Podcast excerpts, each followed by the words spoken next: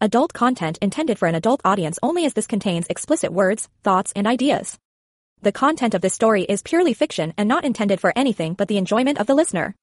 If you do not agree with the themes listed in the tags, please do not listen to the story. All characters engaging in sexual relationships or activities are 18 years old or older. This story was found on a free website and brought to audio form here. I did not write and take no credit for this story. Please visit the link in the comments to further support this author. This podcast is part of the Erotica Podcast Network. Support us on Patreon to make requests for subjects you would love to hear. Thank you to those who have already reached out. The Accidental Gigolo Part 2 by MarshAlien. Chapter 5 The Accidental Dominant Part 2. I figured that it would take me a little less than an hour to wash and wax my dad's car to my mom's satisfaction. That would still give me five hours or so to get online and learn everything I could about Mrs. Stone's unusual, or preferences before she arrived. That was the theory, anyway. Subtracting the time that my mother insisted I spend mowing our lawn so that it looked nice when Mrs. Stone was going to arrive arrive after dark, mind you left me with three and a half hours.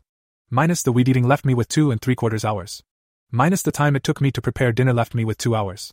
Minus the time we actually spent eating dinner, during which my mother developed a wholly unexpected and very poorly timed interest in my computer programming skills, which might after all be marketable if Pam Lee wanted to use them at her high school, left me with a little over an hour. And then you have to subtract the time I spent doing the dishes, the time I spent tidying up the den, and the time I spent showering, the only activity of the bunch that was my idea. Terry! My mother's voice cut through the bathroom door, the sound of the fan, and the towel with which I was drying my hair. I pulled the door open an inch. Yeah, Mom? I yelled back. Mrs. Stone is here. We're leaving. We'll probably be quite late. So whenever you can tear yourself away from your shower, maybe you can lower yourself to come down and say hello. My mother is one of those rare people whose sarcasm loses none of its effectiveness when she screams. Bitch. Have a good time. I yelled. I'm serious. She yelled back. Me too. That one was more or less a whisper, of course. I wrapped the towel around my waist and walked down the hallway to the window overlooking the driveway. From there, I watched my father, in his tuxedo, hold the door of the nicely washed and waxed Jaguar open for my mother, dressed in a strapless black gown. The car purred down the driveway, and I went back to the bathroom to finish up. I shaved, I blew my hair dry, and then I tried to decide what to wear. What did the well dressed master wear anyway?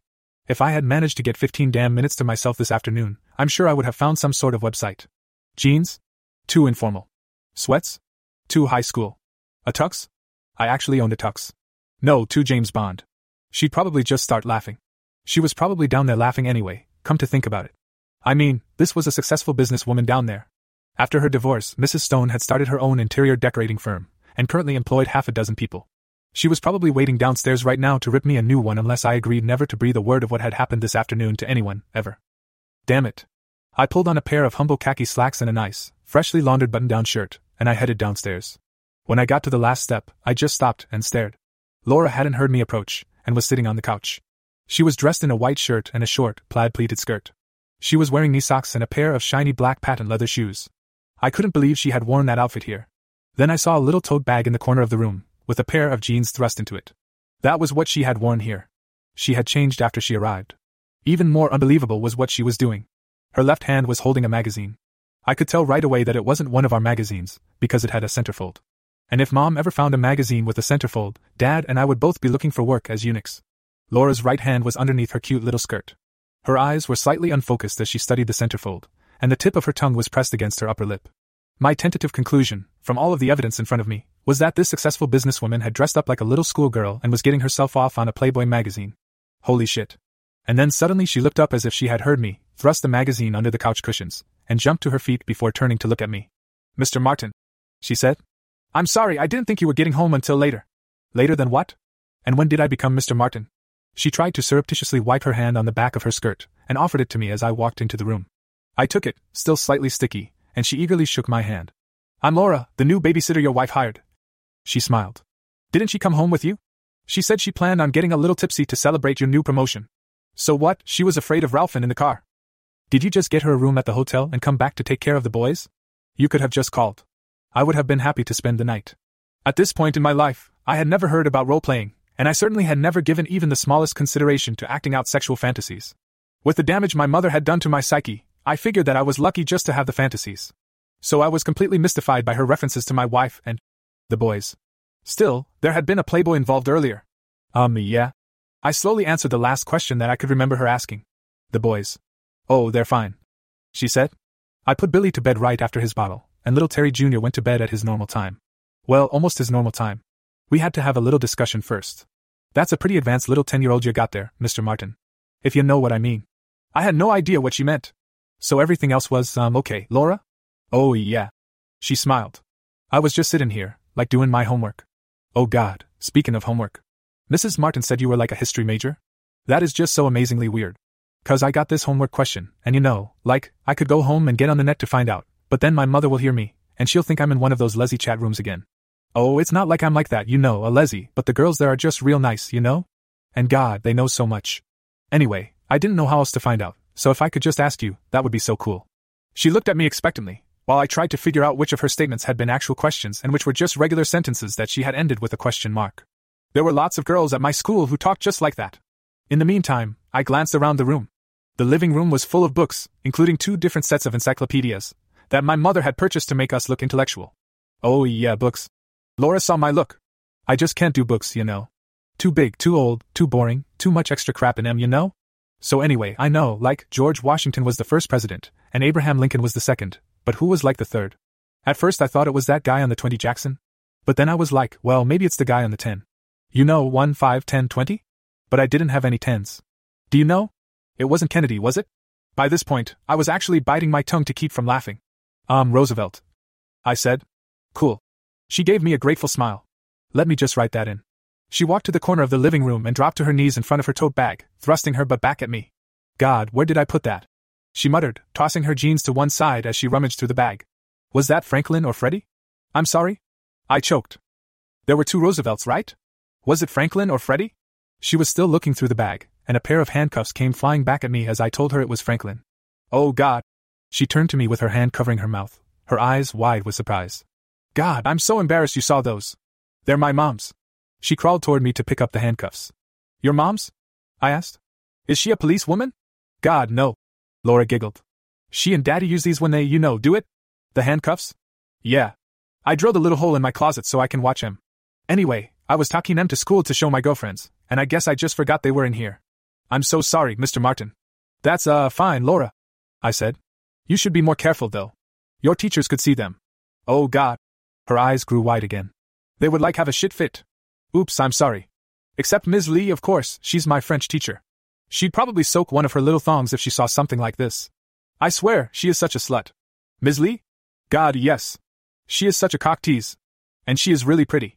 Although not much in the boob department, you know. She looked down with regret at her own breasts. Course, some of us got a little too much, if you know what I mean. I guess it all evens out, huh? Anyway, she would go apes hit for these things. Do you want to see em? Maybe Mrs. Martin would like to, you know. I don't think Mrs. Martin would like to lose that much control. I said. But I took the cuffs from her anyway. Oh, well, you can get out of them. She eagerly snatched them out of my hands to demonstrate. See, you just press here, on the outside of the cuffs, at the same time, and they just pop open. So you can actually get em off yourself if you have to. Course, you're probably right. Mrs. Martin doesn't really look like the type. No. I agreed. Probably not. Although she apparently has no trouble being on the other end, huh? I mean, spanking little Terry. She clapped both hands over her mouth this time, as if she had said a little too much. And by this time, I was getting a little more comfortable in our little improv. How do you know that, Laura? I um I. She let her voice trail off. I can find out, Laura. Mrs. Martin had this little security camera system installed. Oh God, please no, she said. He was just, you know, acting up, so I, you know, spanked him. It was pretty clear he knew the drill. I mean, pulling his pants down for me and everything. So you spanked my son? It's not like he hasn't been spanked before. She protested. By my wife. I pointed out. Did she give you permission to spank him? No. She hung her head. Then, um, why did you do it? I, um, God, I'm so embarrassed, Mr. Martin, please don't make me say. You have to tell me, Laura. Otherwise, I'll have to tell Mrs. Martin, and then she'll end up showing this video to your parents. Oh, God, no, please, please. She wrapped her arms around my knees. Couldn't you just, like, punish me yourself, and then we could just, like, you know, forget the rest? And how should I punish you, Laura? I asked with a smile. You could, like, spank me? She slowly offered her suggestion. You might like being spanked. I said. In fact, I think you do like being spanked. Do any of your boyfriends spank you, Laura? God, they're such babies. Little babies, you know? I mean, God, Terry Jr.'s bigger than Omi God, I'm sorry. Come here, sweetheart. I said. I backed up and took a seat on the couch. She started to get up. Stay down, honey. I instructed her. She began crawling towards me. And bring the cuffs with you. She crawled back for the cuffs and started to return. Feigning difficulty crawling, she put the cuffs in her mouth and finished the journey, dropping them into my outstretched hand. She remained kneeling between my legs. Take off your shirt, Laura. She sat back on her heels and made a production of unbuttoning her shirt, interrupting her progress every other button with a fearful glance at me. She tossed the shirt aside and reached put both hands behind her back. Did I tell you to take off the bra, Laura? No, sir. She yelped. She jerked her hands back in front. Did I tell you to move your hands? She quickly put them in back again. I picked up the cuffs and pressed the catches. Laura bowed in front of me, and I cuffed both hands behind her back. Standing up, I yanked her to her feet and pushed her towards the stairs. Hold on. I commanded when she was halfway up. From the step beneath her, I reached up under her skirt. She had ditched her panties as well. Good girl, Laura. Thank you, sir. She whispered. I escorted her into my bedroom and stopped just short of the bed. Wow. Is this where you and Mrs. Martin? Where Mrs. Martin and I what, Laura? Fuck?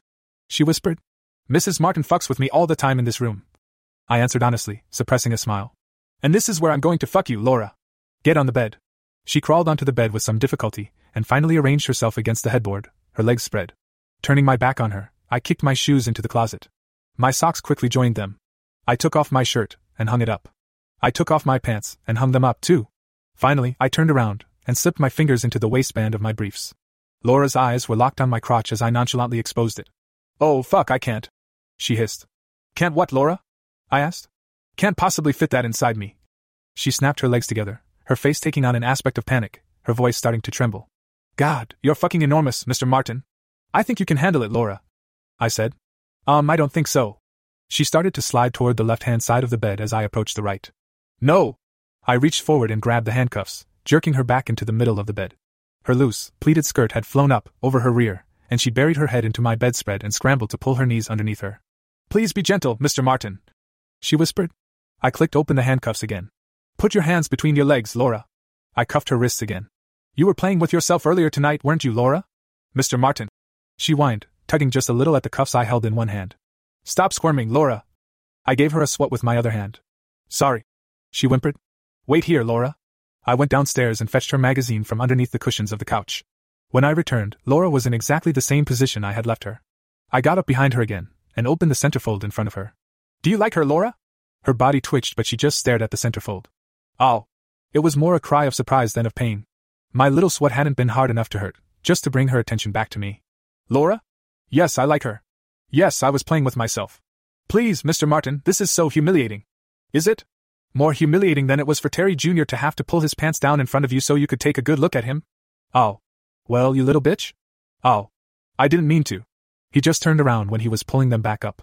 I never touched him, I swear. Oh. Like I give a fuck, you little slut. Now let's see you play with yourself some more. Come on, isn't she pretty? Imagine having her do this. I drew a finger up her exposed slit. Laura moaned. Or imagine a nice big dick in here. I added, pushing two fingers inside of her. Yes. Laura whispered. I don't care what you imagine, honey. I leaned down to whisper in her ear.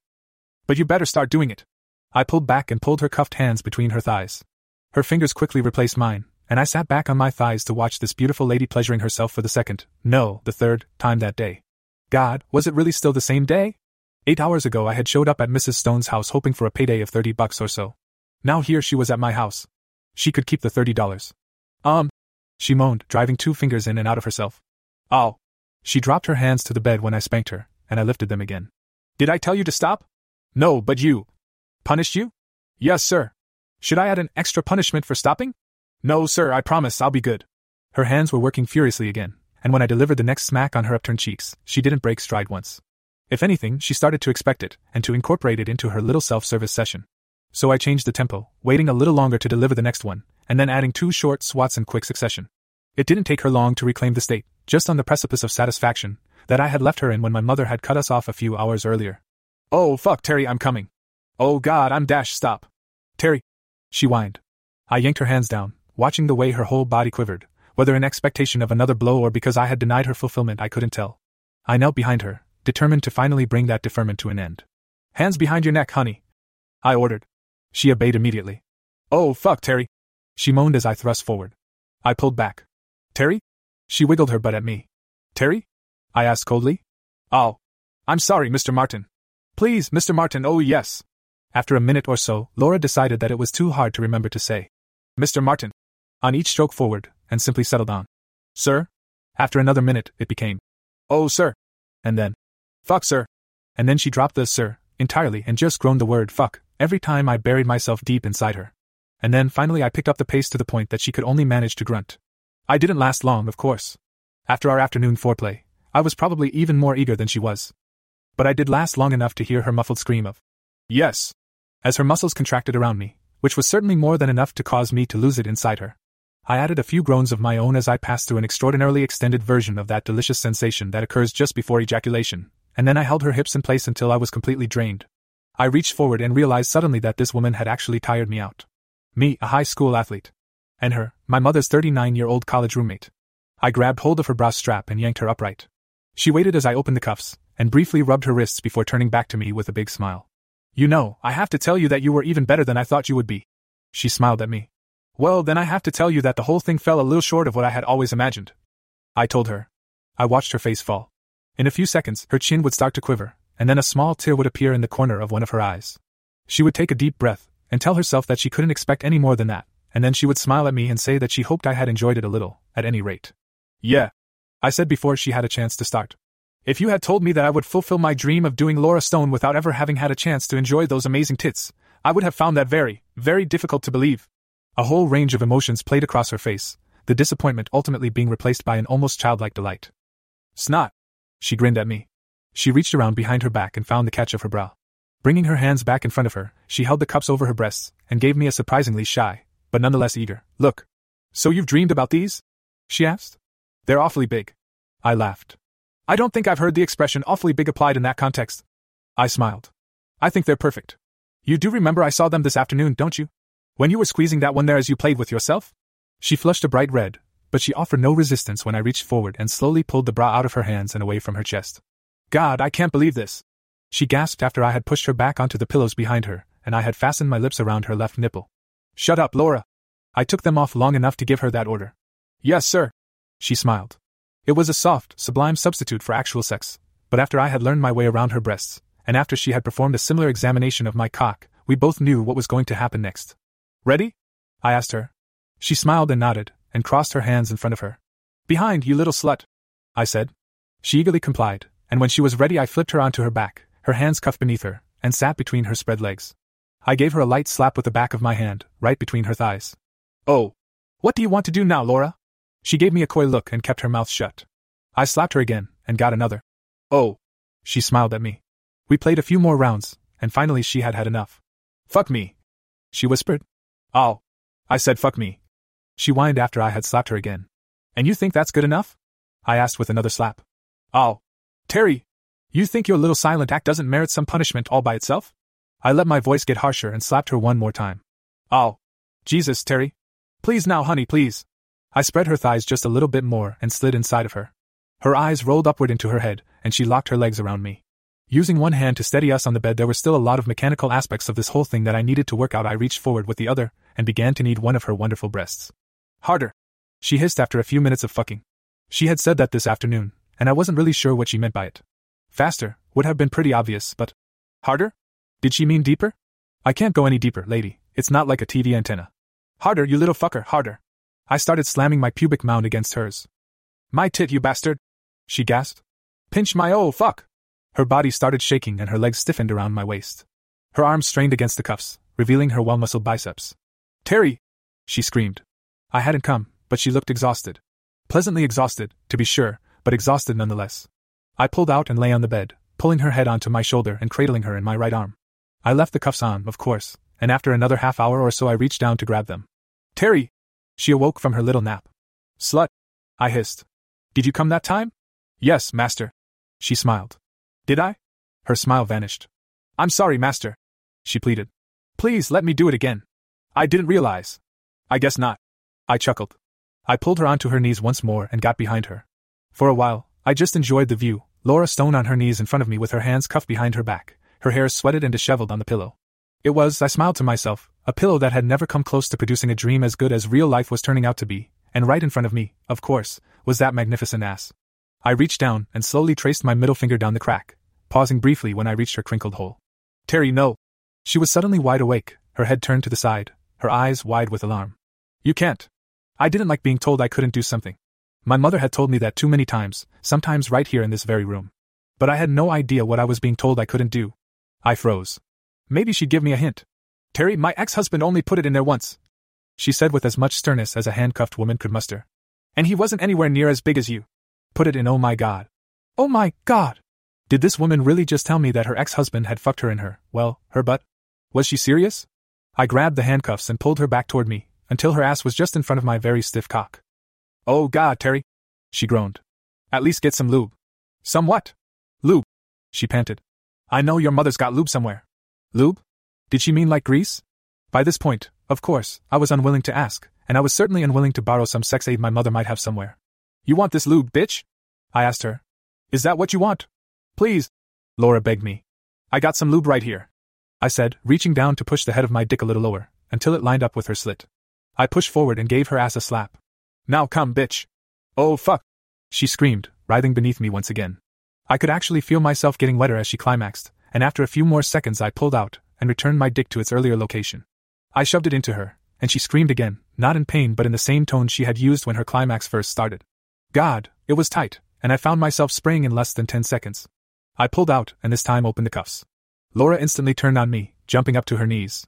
God damn it, you fucker, if you ever do that again, I'll. I'll. You'll what? I laughed at her. I'll bring some real lube. She smiled. If you'd gone a couple more seconds, it could have gotten real painful for both of us. I don't think we have to do it again. I said. It was more of an experiment. She smiled and lay back down on the pillow. Some experiments need to be repeated in order to ensure you got the proper results. She purred, stretching her arms toward me. Now give me a half hour of hugging, and then I have to go. Don't want to run into mom? I snuggled into her. Looking and smelling like this? She giggled. Good point. I said. I wish you could come over tomorrow and finish the lawn. She reached down to toy with my limp cock. I have a bush that needs a lot of attention. I'll be over Saturday, little girl. I said, tracing my finger around her nipple. You'll just have to be patient. Fuck patient. She pouted. That'll be fun. I agreed. You can be the nurse and I'll be the fuck patient. I could see the wheels starting to turn in her head already. That would be fun, wouldn't it? Chapter 6 The Accidental Blackmailer, Part 3. As I cycled to the school late on Sunday morning, I was starting to have doubts about whether I was going to be able to survive this entire weekend. Laura had left at 11 last night, and I had finished tidying up and airing out the room just before my parents breezed back into the house. In fact, I had only spotted Laura's handcuffs underneath the bed less than 20 seconds before my mother showed up at the door to my bedroom. Laura had obviously forgotten them in her departure. In any event, I had quickly stuffed them in my book bag. I could cycle by her house on my way home from school and drop them off. The only potential problem with that plan was that Laura might want to make it hard for me to leave. Dot, or just make it hard, period. After my upcoming meeting with Pam Lee, I wasn't sure whether anything, even Laura Stone, would be able to make it hard that quickly. Pam was waiting for me outside the school, nervously switching her weight from one foot to the other. A cold front had come through overnight, the first real sign of fall. She was looking the other way when I approached, studying the other cars in the parking lot. I had a nice, long look at her black, leather motorcycle jacket and skin tight jeans. She finally turned as I coasted toward the bike rack. It's about time. She hissed. I gave her a sideways look as I locked the bike to the rack. Phone call for you, Ms. Lee. I pulled my cell phone out of my pocket and tossed it to her.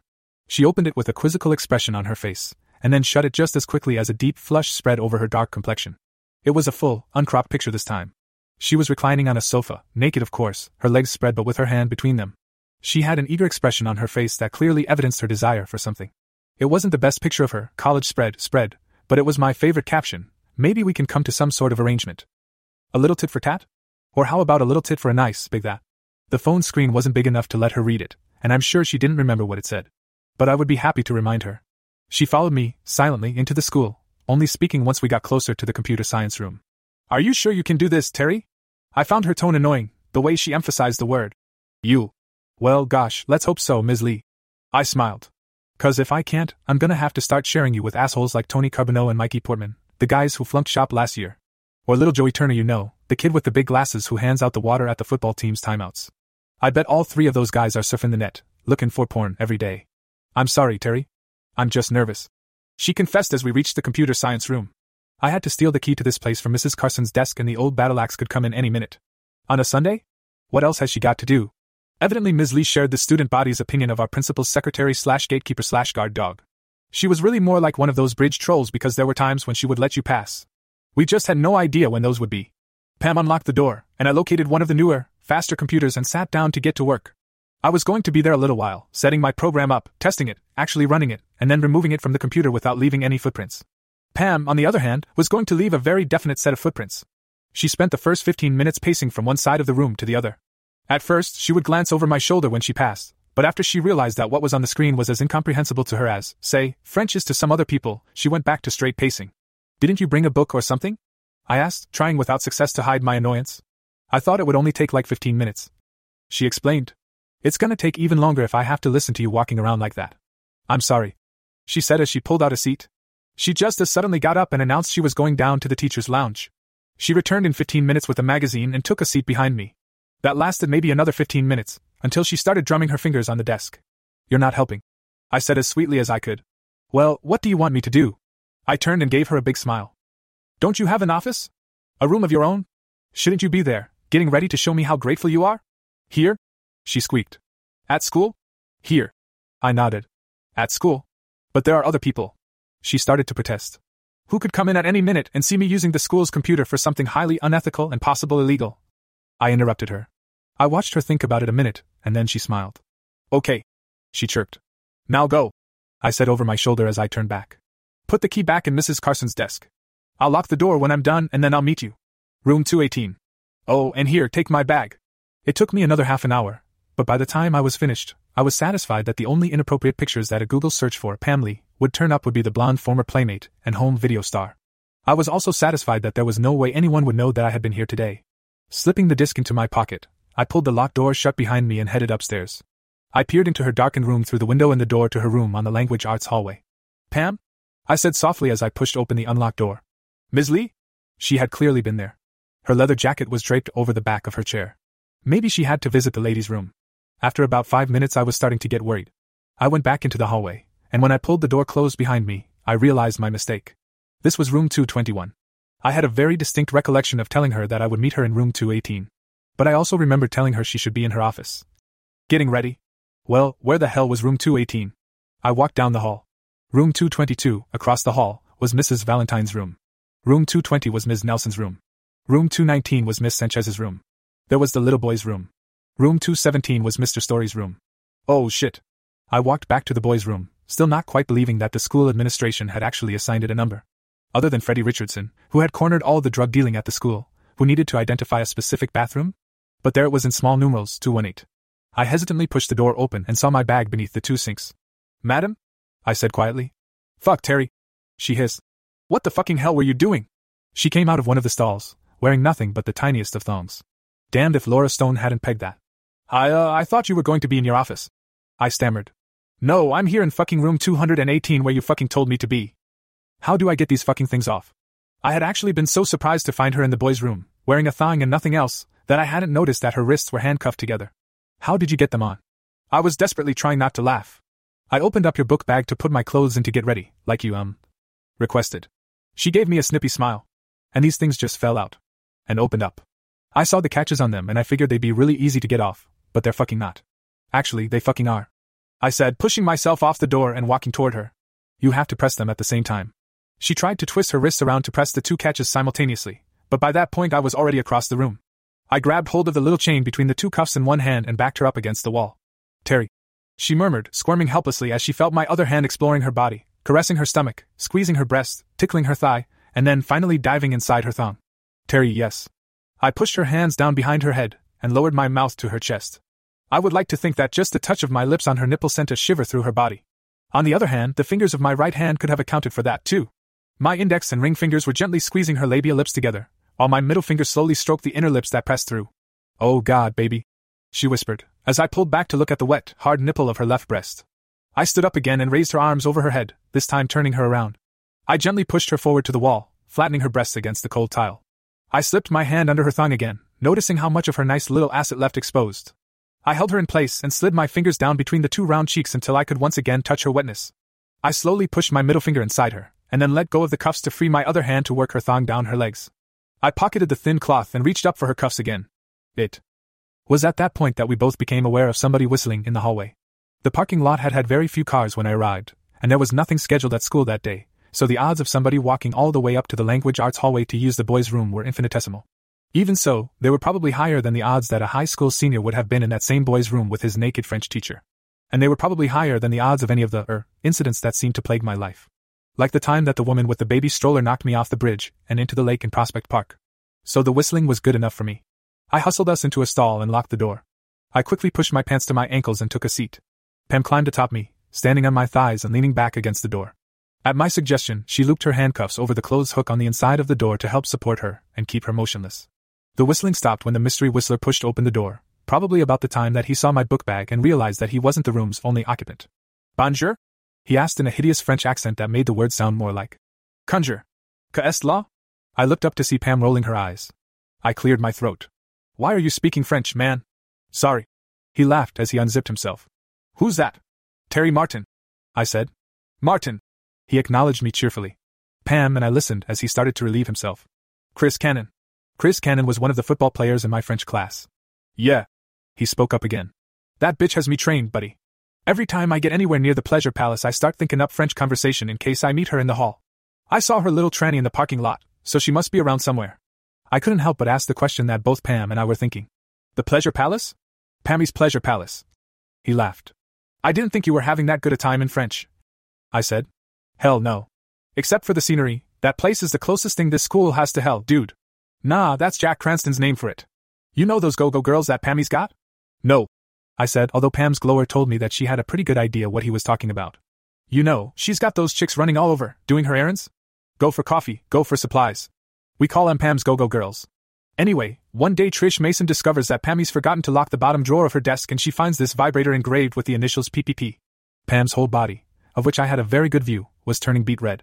So after we finish with the jokes about pounding Pam's pubes and pleasing Pammy's pussy, Jack invents this whole shit about Pammy's pleasure palace. He's got this hysterical video of her just walking around the school where he starts narrating about her real career as a hooker who's fucking everybody she talks to. He just finished it last week. You know, dude, I think you're in it. He got this clip of her walking down the hall, and Jack's like, that's right, Pammy is happy to meet the demands of faculty, staff, and students. Here she is talking to Principal Harper, reminding him about his 2.30 blowjob appointment. Next it's Ms. Marianne Nelson, who's gonna get a nice piece of pie to munch on at 3. And finally, star swimmer Terry Martin, scheduled to have his big pipe organ cleaned at 3.30. Jack's girlfriend Sherry's like, what do you mean big pipe organ? You may be getting some action soon, dude. She's got some nice looking friends. Uh, thanks. I said. You bet. He laughed. Pam was glowering once again. Chris was done now, of course, and had moved over near the sinks. I doubted he had any intention of using one, but that was where he was standing. So what are you doing here, dude? He asked. Um, actually stuff from Ms. Lee. I said, watching Pam's eyebrows widen in surprise. She wants to try some software feedback stuff for class, and my mom, she's friends with my mom, suggested she asked me to help. Shit, man, I knew she was here somewhere. You ain't gonna tell her about the palace, are you? Not a word. I said. Nothing leaves this room, Chris. Thank dude, I'll get Jack to burn you a disc. So you mean Pammy's like been to your house? Yeah, a couple of times last summer. I nodded. So like, what was she wearing? I bet you got some awesome views, huh? No. I was grinning broadly as I looked at Pam perched on my thighs, her legs spread in front of me. Pretty much the same as at school, in fact. She stuck her tongue out at me. Bummer. Chris said. Well, I better go. Coach is gonna be looking for me. You had Sunday practice? I asked. Nah, it's this community service shit. I've been scrubbing off graffiti. I just came up here to make a final check. Oh, yeah? The graduation requirement. I nodded. I had already completed mine. Shit, no, he said. They caught me painting it, so they're making me clean it off. I smiled and looked up at Pam. She was angrily mouthing the words, shut up, to me. I smiled and mouthed back. Bite me. See ya, dude. Chris laughed. We heard the door bang open and then close behind him. What the fuck were you doing? Pam hissed. Just chatting with the man. I smiled. Guess we better head back to the palace, huh? She blushed again as she got off me, and I pulled up my pants. I quickly uncuffed her and headed for the door. Can I have my thumb back, please? She whispered. Later, I said. Let me make sure everyone's gone first. Leaving her there, I picked up my bag and walked down to the window at the end of the hall, which had a nice view of the parking lot. I waited five minutes while the coach and a couple of other fuck ups got into the only other cars in the lot, finally leaving Pam's Trans AM all alone. I walked back to the bathroom and pushed open the door. Let's go. I yelled in. Give me my clothes. She yelled back. I'll be at the palace. There's nobody else in the school right now, but I can't guarantee they won't arrive later, you know. I was sitting at her desk when she finally slipped into the room. She had left her keys in her pants, of course, and her pants were in my book bag with all her other clothes. So I had taken the liberty of unlocking her desk drawer. She glared at me as I pretended to inspect the vibrator. God damn you, Terry, she said, standing there with her legs spread and her hands on her hips. She looked absolutely nothing like the authority figure she would have been if she had given me that look two weeks ago. Of course, she would have been clothed two weeks ago. So, which is it? I asked, looking at the pink initials on the vibrator's base. The pounding one or the pleasing one? Terry, give me that. She advanced on me sternly with her left hand out. I intend to, I said, holding it out of her reach. That stopped her short just as she reached the corner of the desk. Her outstretched hand dropped to rest on the desk, and her other hand appeared to clutch at her thigh. I smiled as I watched her rising and falling chest attest to the increased rapidity of her breathing. You like that idea, don't you? I asked her. I, um, she stammered. I flicked it on, and the effect was astonishing. Not on the vibrator, of course. The vibrator just buzzed a little in my hand. But Pam's knees almost buckled. The muscles of her left arm tightened as she sagged against the desk. Terry, she whimpered. I turned it off again. Ms. Lee? Terry, oh fuck! You little bastard! She said when I turned it off again. This was not only incredibly surprising, it was also a lot of fun. Not to mention incredibly erotic. I mean, God, this woman was getting off on the sound alone. Evidently, she had been doing a lot of practicing. I held it up in front of me again. Well? I asked. The initials? They're mine. She sighed. Pamela Piper Post. Post is my maiden name. So you have a monogram vibrator?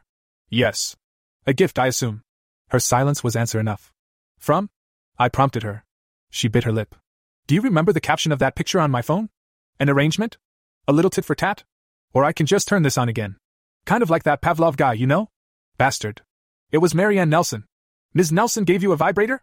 Seriously? Could this get any better? But you were married when you started teaching here. I pointed out as I scratched my chin. So the only reason she would use your maiden name is if. I was a student here. Class of 1994. She was my French teacher. Are you happy now, you little Terry? So I guess you must have been one of her go-go girls. I turned it off again. Or more likely one of her come-come girls, huh? So this part obviously goes in there. I nodded toward her pubic mound. And this little guy does what? I flicked the smaller extension with my finger and looked over to see Pam redden once again. Ms. Lee? Stimulates my. She trailed off. Your? My clit, you bastard. Well, gosh, you know I'm sorry zucchini didn't have one of these last week for you. On the other hand, you did seem to like him anyway, didn't you? Terry. She whined. The hand that had been on her thigh was slipping around to her front. Before you play with yourself. I stopped her. I think Mr. Vibrator deserves what Mr. Zucchini got, don't you? I held it in my lap, and after the tiniest of delays, she bent at the waist and began to blow. Me. The clit stimulator poked her in the jaw on her first trip down, so I turned it to one side. On her next trip down, I turned it on, and I swear she came right then and there. She grabbed at my pants with both hands, and her body trembled as she moaned and did her best to breathe through her nose. Finally, she pulled herself off with a loud gasp. I grabbed hold of her hair and held her in place as I slipped out of the chair. You stay right there. I smiled. I'm just gonna lock the door and lower the blind on this window. Oh God. Her head started to come up. I pushed it back down. Stay. I said again. Don't make me handcuff you to the desk, Pammy. She was there when I returned, her hands resting on her chair, her ass still pointed toward the door, her long legs still slightly spread. I pulled off my own clothes and moved to stand directly behind her. I guess now that Mr. Vibrator's had his blowjob, I suppose you're going to want to fuck him. I'd rather fuck somebody else. She said softly, wiggling her ass at me. I don't know. I said. Mr. Somebody else hasn't had his blowjob yet. I think we should finish taking care of Mr. Vibrator first. I slowly pushed it inside, listening to Pam moan. I pulled it almost all the way out, and pushed it in again. I pulled it completely out, watching how her ass followed it ever so briefly before accepting that it was finally gone. And then I gave her something else. It actually felt pretty good to know that I was longer and thicker than her vibrator. Terry! She squawked, pushing herself erect as she leaned on the desk. Yeah, Mr. Somebody else decided to do without his blowjob for the moment. Here. I put the vibrator on the desk in front of her and got down to business. Knock yourself out, lady. She groaned as I started fucking her in earnest, but she wasn't so far gone that she didn't pick up the little guy, flick the switch, and reach down to touch him to her clit. I could feel the vibrations as I stroked her, an unusually pleasant sensation that had me on the verge of climaxing within less than a minute. Fortunately, Pam herself was on the verge of climaxing, and as soon as she felt me start to shoot deep inside of her, she dropped the vibrator on the desk and simply spread herself forward as she started to shake. Oh God, Terry! Oh God! Woohoo! That's right, my little vibrator pal, let's see you do that to her. We remained in place for another minute or so, both of us enjoying the delightful little aftershocks that Pam suffered from after sex. Finally, I pulled out and reclaimed my seat. Now it's my turn. I smiled. She still hadn't moved yet, so she just looked back at me over her shoulder. One more. She whispered. She closed her eyes one last time and shut it again. Oh, yes. Now it's your turn. She dropped to her knees in front of me. Oh boy, is it your turn. I can't believe how turned on I am by this, Terry. She was talking now in between long licks of my shaft. Your big cock, the school, the handcuffs, even that fucking little Chris Cannon. Actually, he is kinda little. I nodded. I've seen him in the locker room. So's Jack, for that matter. Maybe Sherry herself will pay me a visit. You don't need Sherry. She smiled at me. True. I said. I have you. And Laura, I thought. And when I'm nice and hard again, we're gonna get dressed. I told her. Her face fell. And then we're gonna check the parking lot, and if there's nobody in it, I'm going to take you down to the teacher's lounge and handcuff you to the big old couch that's supposed to be in there. Pam smiled at me and pulled her mouth off my cock one last time. You mean the couch where Marianne and I 69 two weeks ago during the football game? She teased me before returning to her task. That was enough. I was ready. Apparently, I was just another potential subject for one of Mr. Pavlov's experiments. Chapter 7 The Accidental Casanova. With the last two weekends under my belt, I was actually quite disappointed with the way that this one was starting out. My plan to visit Laura and trim her bushes was scotched when her son announced that he was coming home from college for the weekend. My backup plan fell through, too, when Pam informed me that she and Marianne Nelson had a day of shopping planned. She laughed at my invitation to bring Marianne. A vibrator was apparently as close to a naked man as Ms. Nelson was willing to get. Quel damage, as we say in Francais. It was a particular damage since Pam and I hadn't been able to finish our little schooling session. There was another car in the parking lot when I went to look, and it turned out to belong to Mrs. Carson, the ogre who worked in the office that was right next to the faculty lounge. After we learned that, we decided to just call it quits for the afternoon, because I knew that my mother would be calling Pam soon to find out where I was, and Pam's house would be the first place she would start looking. To top it off, Laura wasn't even home when I stopped by to drop her handcuffs off, so I left them in the garage, and left a message for her on her answering machine. And it was even more of a damage because I had the house all to myself for the whole fucking weekend, and for the rest of the week as well for that matter. Dad was upstate, preparing for some big trial. Mom had left on Saturday morning to attend a week long district attorney seminar. It didn't officially start until Monday, but she wanted to get there early to network and to polish the talk she had to give. A paradigm for pedophile prosecutions. She was very excited by it. I decided to wait until it came out on DVD. By noon on Saturday, without any of my playmates available, I had cleaned the house and finished the laundry. This weekend's college football games were unusually boring, and by 2 o'clock, I was fast asleep in front of the television in the den. The first thing that penetrated my consciousness was sound. It wasn't enough to wake me, but I was able to piece together later the sounds of the sliding door to the patio being pulled open and slammed shut, and of a voice muttering, Old and Saga? Old and Saga? I'll show her fucking old and Saga. It was at that point that I opened blinked open my eyes, filling my brain with the vision of Natalie Winston as she stepped in front of the television and yanked open her shirt to reveal a floral bra whose lacy half cups were nearly filled to overflowing. Do these look old and saggy to you? She demanded. Oh shit, Terry! Oh god, I thought your mother was here all alone this weekend. She yanked the sides of her shirt across her chest, but by that time I'd already shattered the American and world records for going from 0 to 60 in the human male reproductive system. I was, you might say, full of myself. Uh, no. I finally found my voice. She went to a conference. I'm the one who's alone this weekend. Um, sorry. You're sorry? She uttered a slightly hysterical laugh. God, I'm so embarrassed. Oh shit, I popped the buttons. Did you see where they went? Was she serious? Did she actually think that I was going to spend any precious seconds looking around for buttons while she dropped to her hands and knees on the floor? If anything, this angle was even better. Her shoulder length auburn hair was nowhere near long enough to interfere with my view of those nice, plump breasts hanging beneath her, breasts whose tips were just barely covered by fabric. Finally, she realized that I wasn't being much of a help on the button front, and looked up at me to see what I was doing instead.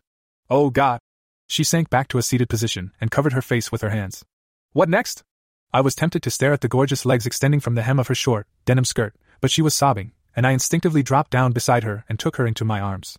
It's okay, I said, pulling her into my chest. It's okay. It's not okay. She sniffled. My hus hus husband just ran off with some little slut from one of his classes, and she she she said that he probably wanted AA dash. The answer is no. I interrupted her. The what? She asked in a quiet voice. The answer to your first question. I said, with more confidence than I felt.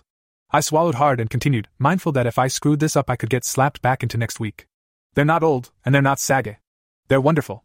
They're exquisite. They're absolutely perfect. She shyly lifted up her face to look into my eyes, and finally managed a little smile. Yeah, and how many have you seen? She teased me. You'd be surprised. I said in all honesty. Your husband is an ass, and his girlfriend is a whore who'll dump him as soon as she gets her final grade. Now, how about I get you a sweatshirt and a cup of tea, and you tell your neighbor what happened? Ten minutes later, her with a cup of tea and me with a new pair of shorts, we were sitting together on the couch. She haltingly told me about catching her husband and his student the night before, and how the little slut had unerringly zeroed in on the single body part that Natalie was most sensitive about. So, I'm sorry. I interrupted her. But in the interest of being open and honest here, are you serious? About what? About thinking that you're that you're. Boobs. She giggled. All right, that your boobs are anything less than perfect?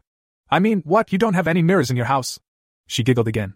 Well, they used to be perkier, you know, like her, her, hers, and Tad used to like to, to, too. I saw her through the next crying session, having armed myself while I was upstairs with a box of Kleenex. So where was I?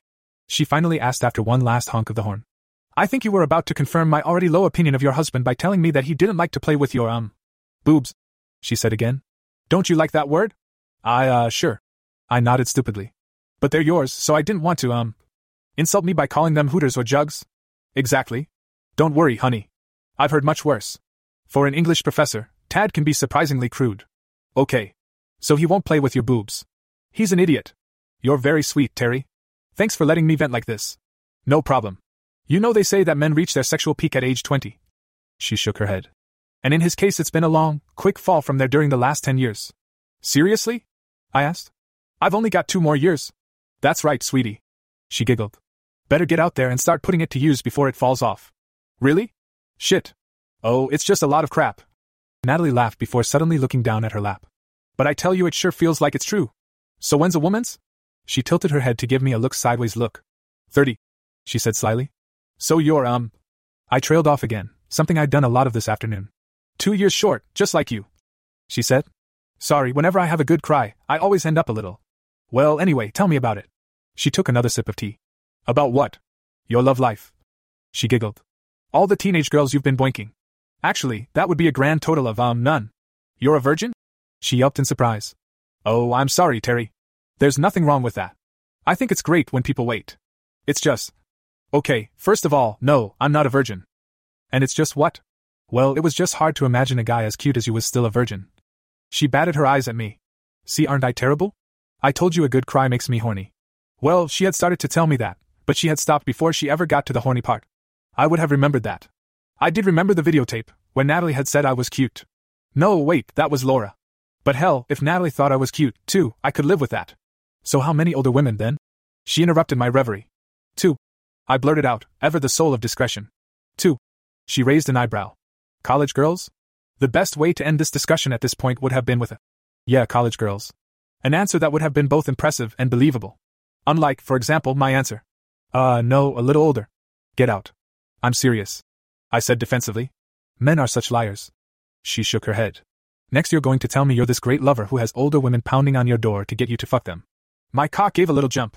Hearing Natalie Winston say the word, fuck, was a definite new direction in this conversation. I decided on humor. Hey, I said, I'm here alone this weekend. You see any women? You hear any pounding? They're probably taking their kids to the park. She said, narrowing her eyes as her voice grew more suspicious. Then they'll take them to their fathers for weekend visitation, and they'll show up here right after supper. Both of them, together? I was smiling, but my cock was doing more than jumping now. In the shorts I was wearing, my bulge was going to become obvious in a matter of dash. Somebody likes that idea. She was looking directly at my crotch as she giggled again. Guess you haven't had them together then, huh? No. I said. Not yet. She answered. Her voice had taken on a softer, huskier timbre, and a deeper pitch. I shifted ever so slightly on the couch. Am I making you uncomfortable, Terry? No. I snapped at her. All right, yes. Good. She licked her lips. Good? You're trying to make me uncomfortable, Mrs. Winston? Haven't I told you to call me Natalie? She said with surprising heat. Natalie. Sorry. I'm sorry, Terry. She smiled again. And then her chin started to quiver. It's just that, just that I don't feel much like a married woman right now. That started another full fledged crying jag. I pulled her close for a hug. She finally blew her nose again and looked me in the eye. After the first cry, I was only a little horny. She said bluntly. But that's the third. She paused, leaving me to guess whether there was some sort of commutative property that applied here. So if you don't want to fuck me. She answered the question for me. You'd better make that pretty clear in the next couple of seconds. I was lost in those beautiful blue eyes. Good. She nodded. I'm gonna teach you everything I know, Terry Martin. So when those women come over tonight, you can rock their little worlds. She was busy working my shorts and briefs down over my hips as she talked, and when she had them on the floor, she told me to stretch out on the couch. She kicked off the little canvas tennis shoes she was wearing and straddled my legs. I was doing my best to look her in the eye, but my eyes eventually drifted down to where her skirt was bunched up around her waist, exposing the cutest little pair of robin's egg blue panties that I had ever seen. Now, first, she interrupted me by pushing my t shirt up my stomach. We're gonna, oh fuck. Natalie? She tentatively reached forward with one hand to touch it. Oh my god! She said as she slowly started to stroke it. Oh my fucking god! Yeah, but you can call me Terry. I joked. She didn't laugh, but she did give me a crooked little smile. For the moment, she finally said. She pulled the sweatshirt I had given her over her head and reached behind her back to unhook her bra. So what do you think now? A worried look passed across her face as she tossed the bra across the room. They were even better now. Two round globes of smooth, white flesh that ended with perfectly proportioned circles of light pink, which were in turn topped with hard, elegant nipples pointed directly towards me. Terry, you're staring. The word, sorry, came into my brain, but only half of it successfully navigated the sex fogged road to my mouth. So? I blurted out. She laughed, and a broad smile spread across her face. So, boobs? She asked. Apparently, we were going to resolve my little nomenclature problem first. Too comic. I shook my head. It's those two O's. Hooters. Same problem. Tits? That's still not it. Jugs? Gross. Headlights, fun bags, knockers, melons, tatas? She was sort of knee walking forward, with one knee on each side of me, as she spoke. By the time she finished with her list, she was close enough to lean forward and press them together between the palms of her hands inches away from my face. Breast. I said. I kissed the nipple of her right one. It's a soft word. Those S's and the soft E, peaceful, too. Rhymes with rest. I moved over to suckle the left nipple. We're not going to be resting peacefully much longer if you keep that up, Terry. She moaned, pressing herself against me. I would have told her that was fine with me, but I found it difficult to talk with a mouthful of perfection. Instead, I reached around to cup her butt. I pulled her down toward me, and she moaned again, slowly rubbing herself against me. Smiling up at her, and without warning, I slipped my hands underneath her thighs and suddenly sat up, flipping her onto her back with her legs pressed against her torso. Terry! She squawked. Natalie? I asked her. I gently held her in place as I scrambled to a kneeling position. And just what do you expect to do here? She asked, looking up at me between her thighs over the hem of her skirt. Admire. Admire how good a pretzel I'd make? All right, worship then. I said. Worship what? She asked, her voice catching. Promise not to move? Okay. She agreed in a girlish whisper. I released her thighs and reached for the zipper in back of her skirt. Unzipped, it came off with the briefest of tugs, and once I had it to her knees, Natalie helped me by pulling it the rest of the way. I looked down at the panties that had attracted my attention before. I lowered my hands, splaying the fingers across her pubic mound as I rested the thumbs on the crotch that pointed up toward the ceiling. What are you doing? She whimpered as I began slowly began tracing one thumb after the other down the center of the fabric. Turning you on? I said hopefully. I'm already turned on. She squirmed. Don't you want to fuck me? I smiled. I remembered perfectly that part of the video where Natalie explained her husband's bedroom shortcomings. The problem is it comes too fast and it ends too soon. I had no intention of starting too fast, and I had gotten much better over the last few weeks at making sure that it didn't end too soon. I massaged her through her panties, using the cloth as my ally.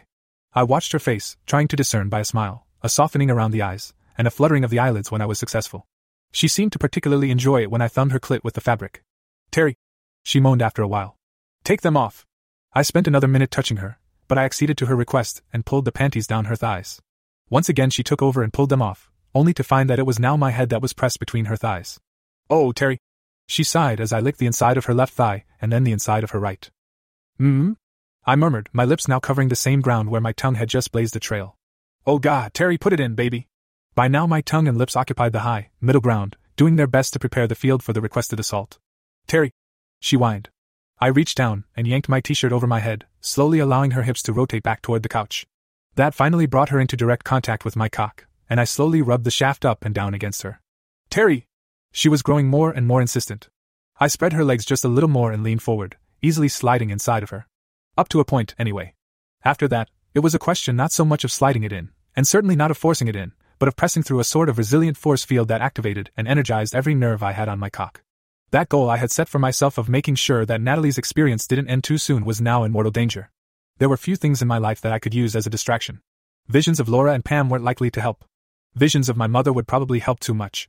Finally, I settled on swimming, that slow rhythm I tried to use once I'd mounted the starting blocks, the way I had of rocking back and forth, back and forth, trying to anticipate the starting horn but not letting myself be too far out of position if I failed. Oh, Terry, oh God! Natalie gasped. I felt her relax into the cushions of the coach and then I suddenly found myself overtaken by my own climax, groaning as I held myself inside her. As I finished, the briefest of thoughts flitted through my mind. Maybe sex was always like this. Maybe each time was always better than the time before, just because it was this time. Or maybe I was just in love with my married neighbor. I wondered what she had thought about. I blinked open my eyes and smiled down at her. That was when I realized that I had been making love to an unconscious woman. I jerked myself out of her, horrified at what I had just done. Fortunately, as I stared down at her with eyes the size of salad plates, I could see the faintest of smiles on her lips. Maybe I hadn't screwed up after all. I went to the kitchen and fetched a glass of water. I sat down beside her on the couch, watching her chest slowly rise and fall, until she slowly opened her eyes and saw me. She smiled, a beautiful smile that revealed two even rows of perfect white teeth, and that made her eyes even more beautiful than they had been before. It was a smile of radiant happiness, and I tried to pay her back with one of my own. You okay? I said softly. I'm wonderful. She said. Thank you, Terry. No, thank you. I said, trying to sound as adult as I possibly could. You don't mind if I take a little nap now, do you? She asked. I didn't sleep at all last night, and then I spent this morning alternating between anger and despair. Uh, no. I said. You want to use my bed? That would be nice. She agreed. She took a couple of sips of water, and I led her upstairs to my room, the one with the sheets that I had just washed that morning. Just give me a couple of hours. She smiled after I had tucked her in. Then I'll be ready for round two. I smiled back. Sweet dreams, Natalie. I think I'm going to have a religious dream. She said sleepily. Religious? I'm going to dream about my fucking God. She was asleep before I shut the door, and it dawned on me that she was talking about me. I was sitting in the den around five o'clock, watching the second football game of the afternoon, when Natalie patted and wearing one of my t shirts and the gym shorts that I kept by the bed for those late night raids on the refrigerator. There it is! She exulted. There what is? My sweatshirt, she said. She picked it up off the floor. I think that's my sweatshirt. I told her. Used to be, maybe. She laughed. Without a thought, she whipped my t shirt over her head, wholly unconcerned that her bra was still lying somewhere on the other side of the room, and pulled the sweatshirt on in its place. I looked at her expectantly, probably a little too expectantly. Evidently, I was an open book. How about some dinner first? She giggled. First? I feigned confusion. Before round two, silly boy. She said. She sat down next to me on the couch. I came over here this afternoon to bitch to your mom about my life, and you made me forget, for a little while, that I had anything to bitch about. I decided to teach you about sex, and I found out that there's not that much left for you to learn. So after I change my clothes and buy you dinner down at the Sizzler, we're coming back here so you can teach me everything that you know. I probably reacted with alarm. Trust me, Natalie Winston did not want to learn everything that I knew about sex. She giggled again. And then, she whispered, We'll be ready for when your two other older girlfriends get here tonight. I honestly didn't think she wanted to be here for that either. Continue in the next part.